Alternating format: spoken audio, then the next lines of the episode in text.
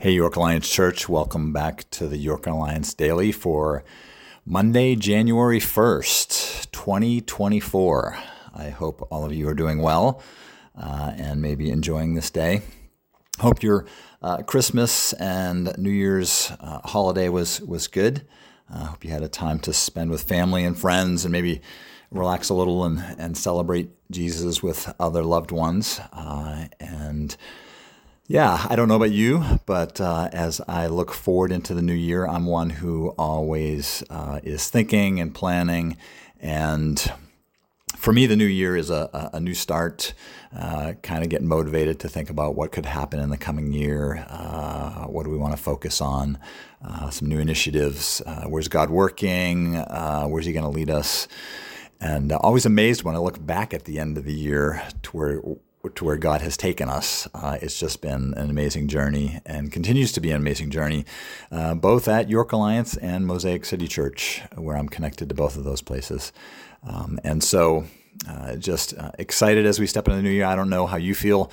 Uh, if you're a, a, person who makes New Year's uh, resolutions or anticipates a new year with new goals and and uh, things that God's going to accomplish, or whether it's just another day on the calendar, like, okay, time to go to work on Tuesday, and uh, we'll get right back into it. Because that's a reality, too. Uh, it is another day, and uh, we have responsibilities and, and, jobs to go to. So, uh, but I want to uh, welcome you to this Missional Monday. And um, as we think about um, the coming year, at least as I think about the coming year, I want to focus on uh, a new uh, international worker couple that you were introduced to uh, on Christmas Eve day, Christmas Eve morning during the morning service. Uh, if you were there, uh, you heard Pastor Brian introduce uh, this family and this couple to the church. And um, for safety reasons, um, on this podcast, and also during that time, we didn't uh, broadcast that over our live stream. Uh, we don't uh, we don't um, publicize their name uh, or their location. Um, the alliance is uh, is um, pretty strict on that for a number of reasons that I want to go into. Uh, but um, I do want to update you on some things uh, centered around that couple, why we chose that couple, how that process played out, and uh, why it's important, why uh, we feel it's important, uh, because you only had a, a, a, small snippet probably on Sunday to, to hear about that. um, so I'm not going to refer to them by name. I'm not going to refer to them by location. there is a, a uh, a location code name that the alliance uses called Rocky Road, so you may hear that. Um, but uh, but it's important for several reasons, and let me let me just kind of uh, take a step backwards uh, and let you know that the Christian Missionary Alliance, the C&MA, who we're uh, a part of the denomination of, uh, a number of years ago made a tough decision, and they're still making tough decisions on what fields they want to be in internationally, what work they want to be involved in. The alliance has been um, um, really uh, strong, uh, missionary work driven, and um, as the as the work progresses, if you look at the global map, you'll see that um, there are a lot of countries that um, the spread of the gospel and uh, local national churches and people groups um, have have come to embrace Jesus, and so there's a movement by God in those countries. But there's also a lot of countries where it's just difficult to go. The Alliance calls them hard places, places where it's illegal to be uh, a Christian, or places where it's illegal to proselytize, to, to share your faith with the intent of introducing someone to Jesus. Places where you can't be a, a missionary. That's one of the reasons why the Alliance uses the term international worker, is because some of our people are in hard places. And and the alliance has just made a decision that we want to be in hard places. We want to be in places where no one else is going. We want to be in places where the name of Jesus has just not been proclaimed. And so, a number of years ago, they made a hard decision to pull uh, a number of uh, their workers out of places where there were national churches uh, that were surviving, that were doing well, that really didn't need um, our help, and decided we're going to go to places where it's really dark, where it's really hard, where no one else is. And so uh, the alliance calls those creative access countries, and they're very serious about um, making sure that uh, their their identity is somewhat um, kept. I won't say kept secret, but kept quiet, not publicized, uh, because um, their work could uh, risk them being kicked out of the country or losing their visa. So. So we're sensitive to that. We want to be sensitive to that. Uh, as you know, this couple, uh, this family, and where they're located, I would uh, encourage you not to to publicize that anywhere, uh, social media or anything like that, because that uh, is something that we're just sensitive to. And our partnership uh, with them is really important, and so they would value that as well. So that's one of the reasons. but I do want to come back to um, this idea of. Um, how did we how did we select um, this uh, this couple and and what was that process? Many of you know we have a, a missions committee called a, a global action team, and um, a year ago they went through this process of establishing a vision that would act as kind of like a, a, a funnel uh, or uh, um, kind of a, set of guidelines that drive our mission work, um, and so when uh, when 15 candidates were kind of brought to us, and we started investigating a partnership with uh, a new IW.